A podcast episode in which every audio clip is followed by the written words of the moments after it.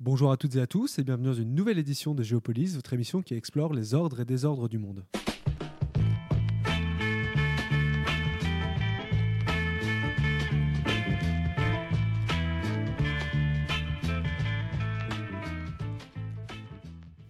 Bonsoir à toutes et à tous. Je suis euh, ravi de, recevoir euh, Régis Janté pour un plateau radio en public consacré, consacré une fois n'est pas coutume, à, la situation en, Ukraine. Régis Janté, vous êtes correspondant de, de, RFI et du Figaro à Tbilissi, la capitale de la Géorgie. Vous couvrez depuis plus de 20 ans hein, tout cet espace euh, post-soviétique que vous connaissez particulièrement bien. Vous venez de publier avec Stéphane Suran, votre collègue à Kiev, Volodymyr Zelensky dans la tête d'un héros aux éditions Robert Qu'on vend d'ailleurs euh, qu'on vend d'ailleurs ici. Première question, euh, Régis Janté, euh, comment est-ce qu'on travaille dans, l'urgence hein, sur, sur cette biographie? Est-ce que c'est une biographie que vous avez fait avec des sources transparentes ou j'imagine qu'il faut aller chercher hein, l'information sur ce personnage qui est, qui est apparu quand même, en tout cas dans la politique assez tardivement? En fait, on était tellement occupé, tellement occupé par, par la guerre, surtout Stéphane Sion qui lui était à Kiev et donc sous les bombes, littéralement. Et moi, j'étais à Tbilissi, j'avais beaucoup de papiers à faire parce que c'est la guerre de Géorgie en 2008 jusqu'à la guerre de 2022, c'est la même guerre. Au fond, ça, continue seulement. Donc, on m'a beaucoup sollicité au début et jusqu'à aujourd'hui, mais pour euh, expliquer euh, quel est le lien, qu'est-ce que, Poutine veut sur le long terme et, euh, et comment ça va se terminer. Ce à quoi j'ai répondu parfaitement, bien sûr. Euh, et, donc, on n'avait pas le temps de penser à un livre. L'idée ne serait jamais venue, ni à Stéphane. Et c'est un éditeur, donc Robert Laffont, qui, le 8 mars, euh, il s'avère que j'étais à Paris pour 2-3 jours, euh, m'écrit en me proposant de, d'écrire cette bio. Et j'avais pas terminé de, de lire le message que j'étais déjà en train de faire le plan, bien sûr. Et donc j'ai dit oui. Au bout de quelques jours, je me suis dit que bon, je connais assez bien l'Ukraine, mais mais quand même pas. Enfin, j'y vis pas quoi. Et donc euh, donc j'ai proposé à Stéphane Sioran, qui est un ami et, un collègue, euh, de qui vit lui à Kiev depuis 10 ans. Enfin, il s'est installé euh, fin 2013. Il était sur place, il y venait déjà. Et puis avec les événements, il s'y installé. Il l'a jamais quitté. Et comme moi, il travaille à peu près 12-15 heures par jour depuis cette époque. Et donc, lui, connaît très bien euh, l'Ukraine, il connaît très bien Zelensky, qu'il a interviewé plusieurs fois. Il a fait partie des premiers journalistes étrangers à l'interviewer. Donc, on a décidé de travailler ensemble, sauf que Stéphane ne pouvait pas écrire, et moi, pas beaucoup. Donc, il a fallu dix jours pour que moi, de mon côté, je me défasse de tous les engagements. Et donc, vers le 20 mars, je me suis mis à écrire. Et l'idée, c'était que je, chaque jour, Stéphane, euh, et puis on avait aussi pris les. on s'est fait aider de Ala Lazareva, qui est une journaliste euh, ukrainienne basée en France, qu'on a rémunéré pour ça, qui m'a aidé aussi. Donc, chaque jour, je, avant d'entamer une sous-partie, il y en a 21. Il me fallait un jour, un jour et demi pour l'écrire. Je demandais à l'un et à l'autre de me briefer sur la sous-partie à venir les anecdotes importantes, les choses à mettre en valeur, euh, la petite chose à pas oublier, l'analyse euh, ou les éléments d'analyse qu'on voulait euh, promouvoir. Et puis moi, fort de ce que Stéphane et Alain m'avaient raconté, j'écrivais ma sous-partie d'un trait presque publiable. Et l'idée, c'était que quand Stéphane aurait du temps, et il l'a trouvé ensuite, reprenne chaque sous-partie, l'enrichisse, fasse monter certaines choses, en, en d'autres, en mettre un peu de couleur, des exemples, etc pour donner de la chair. En gros, j'écrivais le squelette, un gros squelette avec un peu de chair dessus, puis Stéphane rajoutait beaucoup de chair à la fin. Donc voilà comment on l'a écrit euh, à quatre mains.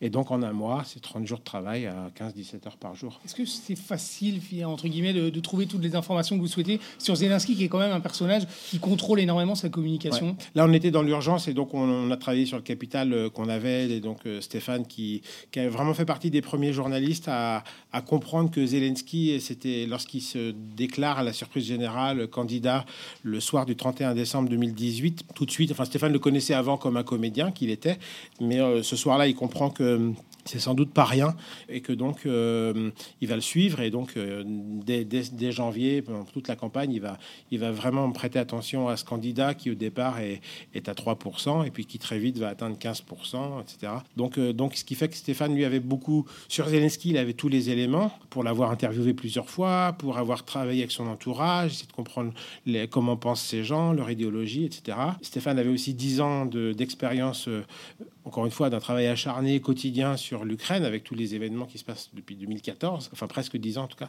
Et, donc tous les interviews, tout le travail de connaissance de ce qui se passe dans la géopolitique, dans la société ukrainienne, dans, dans les questions mémorielles, le, le, comportement des oligarques, il avait toujours, il avait travaillé beaucoup là-dessus moi, j'avais aussi travaillé sur ça. Je fais quand même pas mal en Ukraine. J'avais plutôt travaillé sur l'énergie, sur les oligarques, sur, euh, sur la politique aussi, sur le Donbass, où j'avais été enquêté en 2014 de mon côté. Donc voilà, tout ce travail qu'on nos 30 ans à tous deux de, d'expérience de terrain accumulée, bah, c'est, c'est venu dans le livre. Et on était complémentaires. Stéphane était très concentré sur l'Ukraine. Et puis moi, j'avais ma vision un peu plus, plus post-soviète, travaillant dans le Caucase, en Asie centrale. Et, et vous verrez, il y, a des, il y a aussi des moments où on compare avec la Géorgie, on parle un peu d'Arménie, on parle un peu de Kazakhstan puis beaucoup de Russie, qui est aussi un de mes, mes grands sujets de prédilection. Alors, est-ce que Volodymyr Zelensky, on peut dire que c'est d'une certaine façon régigenté un BP Grillo qui a, qui a fonctionné? Rappelons que cette aventure, elle a commencé euh, par la création d'une troupe de théâtre hein, euh, dans, dans, le centre de, de l'Ukraine. Hein. Oui, c'est ça. C'est, effectivement, euh, il y avait du dégagisme dans l'air en Ukraine et comme quoi ces petits pays qu'on a tendance à, à ignorer, à, à, laisser de côté, à croire qu'ils sont sous influence de l'Occident, bah, en fait, parfois, ils sont, ils, c'est plutôt eux qui donnent le là, parfois. En tout cas, il faut, faut, toujours bien garder ça en tête. Et c'est ce que répète souvent Stéphane, souvent d'ailleurs euh, au sujet par exemple de la communication de Zelensky, parce qu'il y a toujours des gens qui veulent croire que Zelensky fait ce qu'il fait aussi bien en termes de communication parce qu'il serait conseillé par des conseillers américains. Donc là, forcément, il serait bon. Bah non, il n'a aucun conseiller américain, il se débrouille très bien tout seul. Et ce qu'il a appris, il l'a plutôt appris euh, du côté de la, Russie, etc. Donc euh, oui, il y a du dégagisme. un ambassadeur m'avait expliqué en 2017 donc deux ans avant l'élection présidentielle, à l'occasion d'une interview avec le plus grand oligarque euh, ukrainien, donc deux ans avant, on lui avait demandé dans cet entretien, à cet oligarque, c'était Armetov, donc le, vraiment le, plus gros oligarque, qui, vous voyez comme président dans deux ans, en 2019 Et l'oligarque sort sinon, dont Zelensky qui était qui n'était qu'un comédien, un, clown, un type qui faisait de l'humour un peu bas de gamme, parfois au-dessous de la ceinture. C'est ça Zelensky, c'est pas euh, c'est pas un intello. Il y a un côté Pépé Griot, un peu Coluche, un peu quelque chose comme ça, effectivement. Donc il y avait du dégagisme et lui, effectivement, c'est d'abord quelqu'un voilà, qui vient. On en reparlera sans doute, mais c'est de là où il vient et C'est quelqu'un de l'entre-deux, de l'entre-deux dans le temps. Il a 13 ans en 91, donc euh, il n'est pas très marqué par le soviétisme, on va dire, en tant que citoyen et, et de Krivoy Rog, Krivoy parti plutôt russophone de, la Russie. Et, effectivement, il commence dans l'humour, euh, l'humour assez, russe. Euh, il y a un humour russe à sens politique, notamment avec ce qu'on appelle les KVN, qui sont des sortes de, concours de, comédie euh, et, c'est là qu'il va briller, qu'il va s'illustrer en Russie. C'est là qu'il va ensuite qu'il va créer sa boîte de production euh, qui lui permet de, vendre euh, bah, ses shows, ses, sketchs comiques, participer au KVN avec cette société de production et puis produire aussi des, séries télévisées, dont celle qui va le rendre très célèbre, Sluganaroda, Sluganarodu en ukrainien, et qui, et qui est le serviteur du peuple sur trois saisons et là où c'est extraordinaire, parce que bon, Reagan aussi avait été comédien avant de devenir président, mais là on a quelqu'un qui joue le rôle de personne politiquement, euh, qui devient président dans Slogan Naroda, serviteur du peuple, euh, pour lutter contre les oligarques, etc. Et puis il vient de redevenir président une deuxième fois, mais alors là pour, pour de vrai, et, et, c'est celui qu'on voit aujourd'hui à l'œuvre. Alors c'est une série qui va avoir un retentissement énorme en Ukraine, mais pas simplement en Ukraine, en Russie. Hein. c'est une série déjà qui est, qui est jouée en russe. Hein. Et voilà, elle, elle, est d'abord faite pour le marché russe. Elle est donc euh, écrite en russe, même sur le fond. Euh, alors, le, scénario fait qu'on on, l'anonymise en quelque sorte un peu, on ne sait pas trop où on est, enfin on comprend quand même qu'on est en Ukraine, en tout cas pour la première saison, après ça devient plus clair, mais euh, on parle pas de la guerre par exemple dans cette série tout va bien. On a tendance à dépeindre les Ukrainiens comme un peu des, ploucs, quoi. Enfin, le bon peuple, corrompu, corruptible, etc. Donc, euh, quelque chose qui pouvait même faire plaisir aux Russes éventuellement. Je dis pas que c'était de la propagande russe, mais ça pouvait plus ou moins prendre, euh, prendre place dans, dans la vision russe qu'on voit euh, éclater aujourd'hui de, des petits frères pour lesquels on a un peu de mépris, quoi. Et on en a voulu d'ailleurs à Zelensky. Ça, ça, ça a fait qu'il est, même jusqu'à aujourd'hui, il n'est pas forcément bien vu de, de, ses, de ses compatriotes.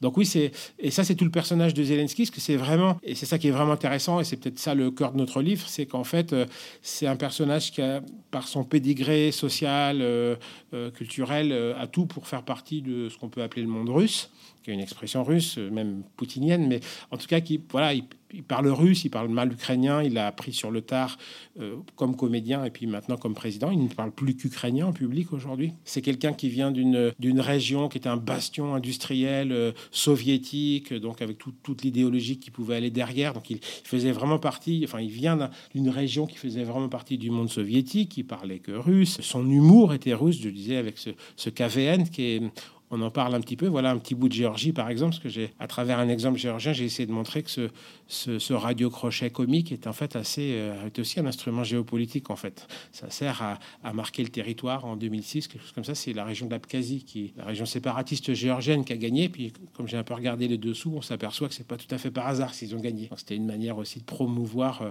presque la carte, la géopolitique russe, en, promouvant cette région séparatiste qui, qui, vit hors de la Géorgie désormais, etc. Donc voilà, Zelensky vient de tout ce monde russe. Il avait tout pour être embarqué là.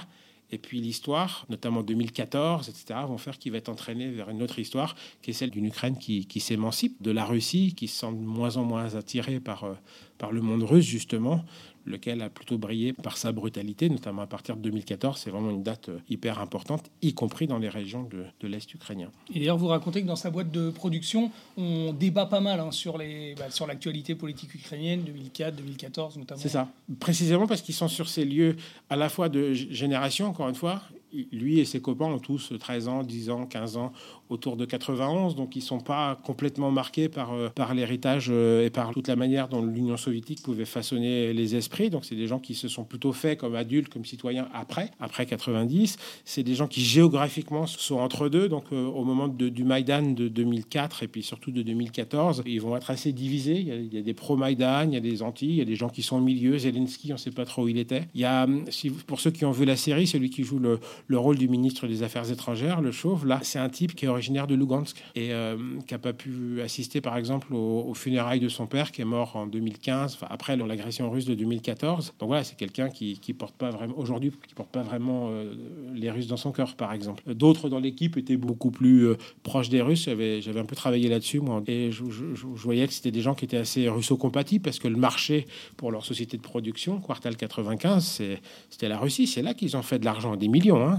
Vous avez une très belle société de production. Donc, c'est aussi des gens qui, un peu naturellement, se trouvaient attirés par, euh, euh, par la Russie, euh, par, par Moscou. C'est là qu'ils avaient connu le succès. Alors, cette série, elle va pas cependant le préparer totalement à l'exercice de la charge suprême en, Ukraine. Parce qu'on vous racontez dans, dans l'ouvrage sa première rencontre avec les ambassadeurs qui sont totalement médusés, voire très inquiet euh, de ce qui va advenir si euh, ce Zelensky devient président. Oui, c'est ça. C'est une réunion. C'est pendant la campagne électorale, donc on est en, février ou mars 2019. Il faut quand même qu'ils se décident à, aller parler à la communauté internationale. C'est plutôt des, des, ambassadeurs de l'Union européenne. Il y a aussi un groupe du G7 euh, très influent d'ailleurs à Kiev et il est très très mauvais.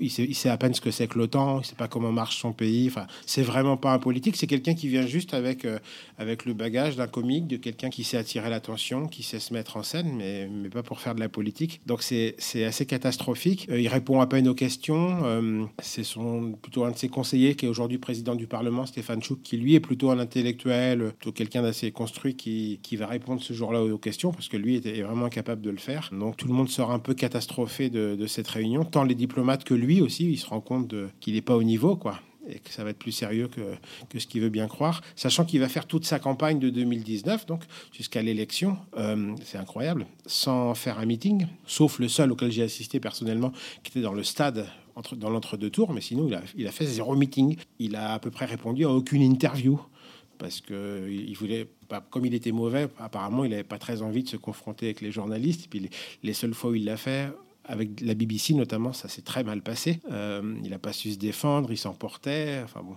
très mauvais quoi. Et, en même temps, il y a certains diplomates, et je pense à Isabelle Dumont, qui est aujourd'hui conseillère de M. Macron, que j'ai rencontré pour le livre, qui était à l'époque ambassadrice euh, euh, de France à Kiev, qui elle, a, je me souviens à l'époque, très vite, elle a elle a misé, enfin, elle n'a pas misé sur lui, mais elle a compris que qu'il fallait pas, que c'était pas un petit candidat, qu'il avait des chances de gagner. Elle a, très vite saisi et elle le reçoit euh, quelques jours après cette réunion catastrophique avec les, les ambassadeurs et, déjà elle, elle comprend qu'il est en train de travailler. C'est quelqu'un qui travaille beaucoup, Zelensky. C'est une bête de travail. Et après, quand il va faire du sport, euh, il, se faisait faire des fiches. Enfin, il travaillait en, permanence. Et elle, elle, l'a senti très vite. Et très vite, il est revenu quelques semaines après cette réunion catastrophique avec déjà des idées un peu plus construites. Il parlait pas simplement de faire la paix au Donbass, mais ça commençait à aller plus loin. Il y avait une vision qui commençait à, s'esquisser euh, dans, toutes ces semaines euh, qui vont le conduire à l'élection une dimension dont il faut parler, c'est qu'il n'est pas arrivé, euh, il n'est pas arrivé tout seul, hein, Zelensky, apparemment dans, les bagages quand même d'un oligarque. Hein. Alors, ce qui se passe, c'est que là, il y a un doute, mais quand même, l'histoire tend à montrer que oui, euh, son histoire de Monsieur Personne qui devient président contre les oligarques, c'est ça, la série Sluganaroda, qui est, qui est très bien faite, qui est très, qui est très rigolote. Euh, c'est pas du grand cinéma, mais c'est pas mal. Je l'ai regardé avec ma fille, par exemple. C'était un vrai plaisir de, de, faire une petite éducation politique ukrainienne post-soviète. Elle veut les voir en russe maintenant, les, la saison 2 la saison 3.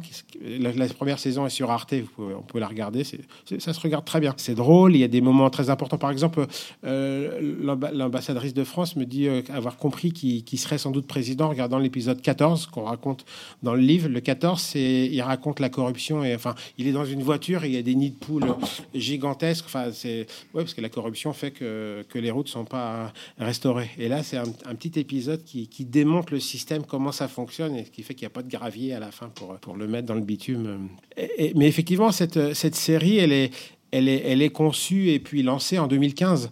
Et 2015, c'est au moment où, où Poroshenko, le président de l'époque, euh, oligarque, pas le roi de l'acier, mais roi du chocolat, petite nuance intéressante, il pèse moins lourd que les autres, mais c'est lui qui est au pouvoir, s'attaque à Kolomoïski. il y a toute une histoire derrière, parce qu'en 2014, alors que des, parties de l'Ukraine étaient sur le point d'être euh, envahies par la Russie, notamment Dniepopetrovsk, dont cet oligarque euh, Kolomoïski est originaire, on va lui confier, euh, il va devenir gouverneur de la région, et presque de manière féodale, il va, il va en prendre le contrôle et il va s'assurer, alors en payant des gens, des criminels, des bataillons, en formant des bataillons paramilitaires, il va faire que la région résiste et, ne tombe pas dans les mains des Russes. Pas seulement Petros, mais d'autres comme Kharkiv, comme euh, Odessa aussi, qui joue un rôle très important, mais c'est un oligarque, donc c'est pas gratuit. J'ai sauvé euh, le pays, sauvé l'intégrité territoriale sur des pans entiers absolument stratégiques pour le pays. Maintenant, il va falloir me, il me faut rendre la monnaie de ma pièce. J'ai dépensé des centaines de millions et, donc il va être très gourmand. Et Poroshenko, lui-même oligarque, va, va, va commencer à le, à le, détruire, à détruire son empire, à, détruire aussi. Euh, c'est un jeu très compliqué, mais aussi euh, c'est quelqu'un qui arrivait à, à, sortir les bénéfices d'un certain nombre de sociétés. Il était notamment dans le pétrole, la vente de pétrole, la distribution de pétrole, et il va, parvenir à tirer les bénéfices tout en étant à 49% dans les sociétés d'État.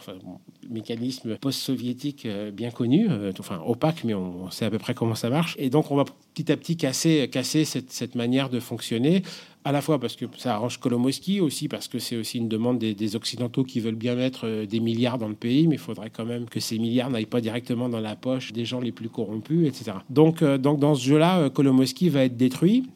Petit à petit, il va perdre sa banque fin 2016. Et parallèlement, dans sa télévision, parce que tout oligarque sérieux en Ukraine a ses médias, c'est un vrai enjeu, et ses partis politiques aussi. je crois que c'est, on peut dire que c'est probablement la seule vraie oligarchie en fait de l'ancien espace soviétique. La Russie n'est plus vraiment une oligarchie depuis, depuis 2003, l'affaire Khodorkovsky, où un oligarque est complètement écarté du jeu comme exemple pour, pour faire en sorte que toutes les puissances d'argent du pays se, soient aux ordres. Euh, L'Ukraine restait une, une oligarchie, d'où cette pluralité aussi, d'où euh, une certaine liberté d'esprit, de pluralisme des médias, tout ça. Et donc, euh, a cette chaîne de télévision 1 plus 1 il va encourager, euh, enfin, il va soutenir ce projet de, série télévisée euh, Slogan Naroda, où il va faire en sorte que, enfin, celui dont, celui dont on parle, c'est finalement Poroshenko, et puis, et puis tous ces gens-là. Donc, c'est un, un, vrai outil de bataille, cette série, contre les oligarques, c'est-à-dire contre Poroshenko, mais contre tous, sauf un, contre, pas contre Kolomoïski. Et on a l'impression qu'il va effectivement s'en servir comme pour le mener à l'élection présidentielle ce que disent les, les proches de Kolomoïski et de, et de Zelensky pour certains, c'est que ce n'était pas un projet comme tel au départ, que ça va le devenir petit à petit, ou parce qu'ils vont se rendre compte que ça fonctionne, que ça répond à, bah, ça, vient répondre au dégagisme dont je parlais, etc. Et, que finalement, eh bien, euh, euh, on peut en faire une arme politique. Alors, est-ce que l'intention était là au départ ou est-ce qu'on la découvre en cours de route? Je n'ai pas vraiment la réponse, mais en, tout cas, effectivement, euh, on sent que, que, que, Zelensky est profondément lié à Kolomoïski, et on va surtout le comprendre après l'élection, parce qu'au départ, il dit mais non, tout ça, c'est du cinéma, c'est pas vrai, etc. Sauf que lorsqu'il va falloir à un moment donné faire des choix cruciaux pour l'Ukraine, qui, était en guerre donc, euh, et, je rappelle que c'est un des deux pays les plus pauvres, hein, je crois, de, de, l'Europe, et que euh, le FMI va conditionner euh, un prêt de 5 milliards et demi de dollars, je crois, à l'Ukraine au fait qu'on nettoie le système bancaire, c'est-à-dire qu'on ne rende pas la banque qui a été nationalisée, je vous le rappelle, par, par Poroshenko, qu'on ne la rende pas à l'ami de M. Zelensky, qu'est Kolomoïski. Là, il va vraiment freiner autant qu'il peut.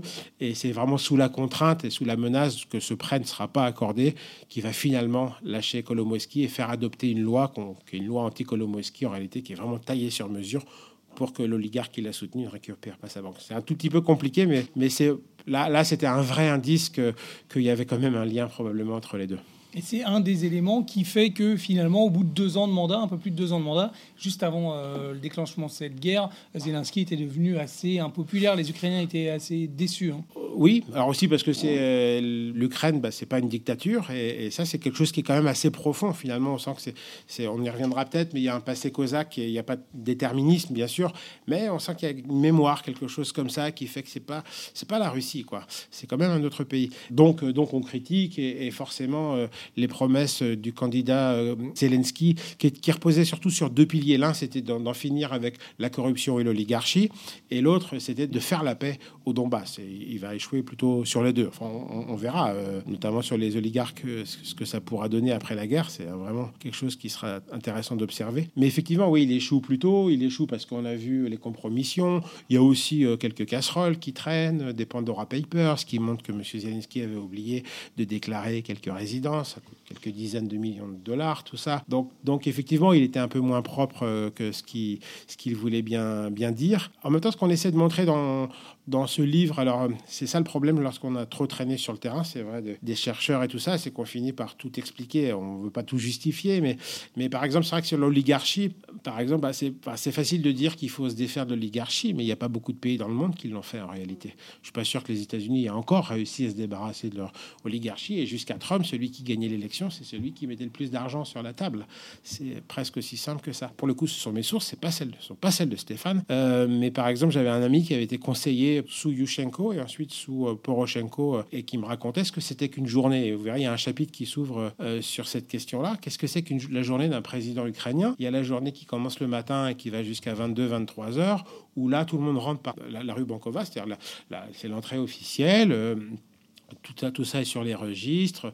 Et puis, euh, ce sont des, députés, des hommes d'affaires qui viennent euh, discuter de questions tout à officielles. Puis après, après 22, 23 heures, là, il y a un balai de gros 4x4 noirs, luxueux, parfois dont on change la plaque d'immatriculation. On a pris une plaque d'immatriculation d'une vieille gigouli, etc., qui rentrent parfois par d'autres portes. Il y a une porte dérobée, bon, qui est connue. Et là, sont les oligarques ou leur, euh, ou leur, leur personnel qui viennent à la présidence et qui viennent discuter de grandes questions. Là, le président, c'est un peu moins facile que le reste de sa journée, parce qu'un oligarque dit si tu me donnes pas ce que je veux, bah je, te, je casse, je, mets, je, mène une campagne dans mes médias contre toi. Ou bien je ferme telle usine, ça fera 3000 euh, chômeurs, 3000 familles qui seront sur le carreau, puis j'expliquerai dans mes médias que c'est de ta faute. Donc là, je sais pas, que, il est assez difficile de, c'est facile de juger, c'est difficile de, traiter avec une oligarchie. Donc c'est aussi ça qu'on a essayé de raconter, pas pour excuser Zelensky euh, d'avoir échoué.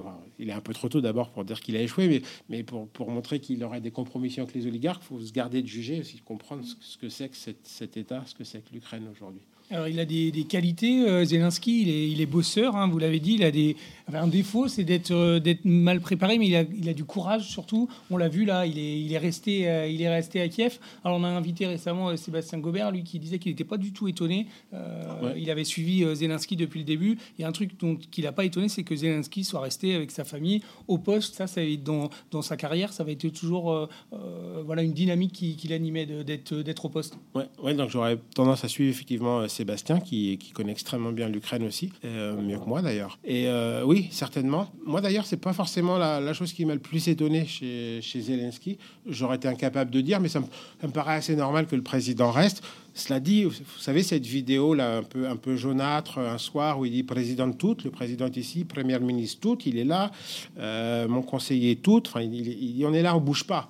Alors ça paraît courageux, c'est vraiment courageux quand, on connaît le contexte, vous connaissez peut-être, c'est quand même qu'on est au deuxième jour de guerre, il y a des commandos qui sont là pour l'assassiner, qui, sont vraiment apparemment au centre de Kiev. On a eu quelques révélations récemment. Et puis, il y a un aéroport qui est à 30 km au nord-est de Kiev, un aéroport militaire qui, est pris d'assaut ce soir-là. Je me souviens, je, voyais des, des tweets, euh, des tweets où on parlait de 18 ou plus avions Ilyushin transportant chacun 250 parachutistes de la division aéroportée de Pskov, qui sont vraiment l'élite de, de, l'armée russe. Et ces gens-là venaient, parce que souvenez-vous, l'objectif de guerre de Poutine à ce moment-là, c'est de décapiter le pays. quoi. Et, il est possible qu'il aurait été assassiné ou enlevé et sa famille. Donc quand on revoit le contexte, ouais, c'est quand même une décision assez lourde. Et c'est là qu'il sort cette fameuse phrase qui fait le titre d'une sous-partie, j'ai besoin de, munitions, pas d'un taxi. Mais euh, donc là, c'est l'art de la formule. Je ne sais pas si elle est venue toute seule dans le tragique du moment ou, s'il l'avait travaillé, mais en tout cas, euh, en tout cas c'est ce qu'il dit. Moi, ce qui m'a plus surpris dans le personnage, et c'est Stéphane aussi qui m'a aidé à le découvrir, je ne le voyais pas forcément comme ça avant, c'est quand même, on parlait de dégagisme, il y a un côté populiste aussi, serviteur du peuple, c'est par définition la formule d'un populiste, quoi. Et puis on sait très bien qu'on dit qu'on sert le peuple et puis on fait autre chose. Mais lui, il, a, il a très peu de colonne vertébrale idéologique, ce qui fait qu'en fait, ce qu'il va prendre, c'est un peu le prêt-à-penser du moment, libertarien, euh, faire un pays complètement Haïti, transparent, tout ça, c'est des choses qui l'excitent beaucoup. Il prend modèle sur euh, euh, l'Estonie, fasciné par Elon Musk, des choses comme ça, l'entrepreneur, le self-made man. Ça, c'est des choses qui le fascinent. Mais en même temps, je ne sais pas comment faire la distinction, je ne suis pas spécialiste de ces questions, mais c'est pas un populiste qui manipule les foules. On a l'impression qu'il suit les foules. en tout cas, peut-être parce que le moment est particulièrement tragique, mais qu'il accompagne l'Ukraine dans son mouvement. Lui, encore une fois, il a un pédigré qui l'amène plutôt du côté du monde russe, on va dire, pour faire simple. Mais, comme l'Ukraine n'est pas dans cette humeur, l'Ukraine est en train de se tourner vers l'Occident. Souvenez-vous par exemple de Maïdan en 2014, ça commence parce qu'il y a un accord d'association qui euh, va être dénoncé. En tout cas, l'Ukraine va, le président de l'époque, Yanukovych, refuse de, de, continuer de signer cet accord d'association sous pression des Russes. Quoi. Et qu'est-ce que ça voulait dire pour les Ukrainiens à l'époque? C'était pas forcément des grands fantasmes sur l'Europe euh, euh, libre, etc. C'était aussi état de droit. Ça veut dire que voilà, je me fais pas voler ma propriété. C'est des choses très basiques. C'est pas presque pas idéologique. C'est en Europe, on vit mieux qu'en Russie. Effectivement, il y a l'exemple polonais à côté où, où le, enfin, ils étaient à peu près au même niveau il y a 30 ans, 40 ans, et aujourd'hui, euh, c'est du simple au triple ou quadruple peut-être même. Donc, ils voient, et, Dieu sait si la Pologne est un pays proche de l'Ukraine et où les gens, où les Polonais vont chercher du travail ou, vont en Allemagne via la, via la Pologne, donc ils savent très bien ce qui se passe. Donc, euh, donc c'est aussi ça qui emmène l'Ukraine. Il faut pas trop fantasmer sur la liberté et tout ça. Enfin, ça existe aussi. Mais Zelensky, on a l'impression que c'est quelqu'un qui, parce qu'il est, c'est presque une page blanche, quoi, eh bien, euh, peut se permettre d'accompagner euh, sa population et aussi, encore une fois, parce qu'il avait 13 ans en 91, parce qu'il vient d'une région qui était un bastion soviétique, mais qui est aussi un lieu de mémoire, si on peut dire, cosaque. donc, il, en reste sans doute quelque chose. Enfin, ça, traîne dans, son, imaginaire. Et il parle pas beaucoup des cosaques, lui, mais des gens autour de lui et puis dans, l'Ukraine. Donc, je crois que c'est ça, moi, qui m'a le plus fasciné. Dans les gens qui étaient autour de lui, par exemple, dans l'interview qu'il avait donnée à Stéphane, il avait dit que les deux de ses modèles, Zelensky avait dit, euh, l'un était Macron, donc on est en campagne 2019, ils avaient beaucoup observé Macron et Bolsonaro. Donc c'est pas, vous voyez, il y a du populisme quelque part euh, chez Bolsonaro au moins, et, sans doute un peu Macron. Et Stéphane dit par exemple toujours qu'il y a un vrai, un, enfin, il, voit beaucoup de, points communs entre le parti, parce que son parti s'est appelé Serviteur du peuple, allant jusqu'au bout du marketing. C'est beaucoup de points communs avec la République en marche, par exemple. Et, mais l'autre modèle, Zelensky en parle pas, mais euh, Razumkov, qui est très connu parce que son père était un, grand, enfin, monté le grand think tank de Kiev, tout ça. donc euh, qui a été plutôt une sorte de directeur de campagne et qui est après devenu président du Parlement, disait qu'ils avaient aussi observé les gilets jaunes. Ça les avait intéressés, ils avaient observé ça. Alors gilets jaunes, peut-être par à cause de la, politique par le bas, que veut le peuple, et puis on va essayer de le suivre. On va, bien sûr, il s'agit pas de suivre toutes les demandes, mais on va essayer d'identifier la, grande direction, les principales demandes et, de les suivre. Et on a l'impression que chez Zelensky, il y, y a plutôt de ça. Pour... Et peut-être, euh, après tout, peut-être à cause aussi du tragique du moment, mais qu'il peut être aussi ce président, alors je ne veux pas être hyper optimiste, on, on verra à la fin de l'histoire, mais qui peut être aussi ce président qui effectivement est d'une certaine façon au service du peuple parce que parce qu'il n'a pas de colonne vertébrale, que on n'a pas l'impression qu'il est véritablement motivé par l'argent. Il a tout ce qu'il faut, mais c'est pas pas pour ça qu'il est au pouvoir et qu'on peut voilà c'est peut-être quelque chose qu'il faudra observer et voir si j'ai raison d'être optimiste de ce point de vue-là. Merci encore, euh, Régis. Hein, je pense qu'on peut vous applaudir.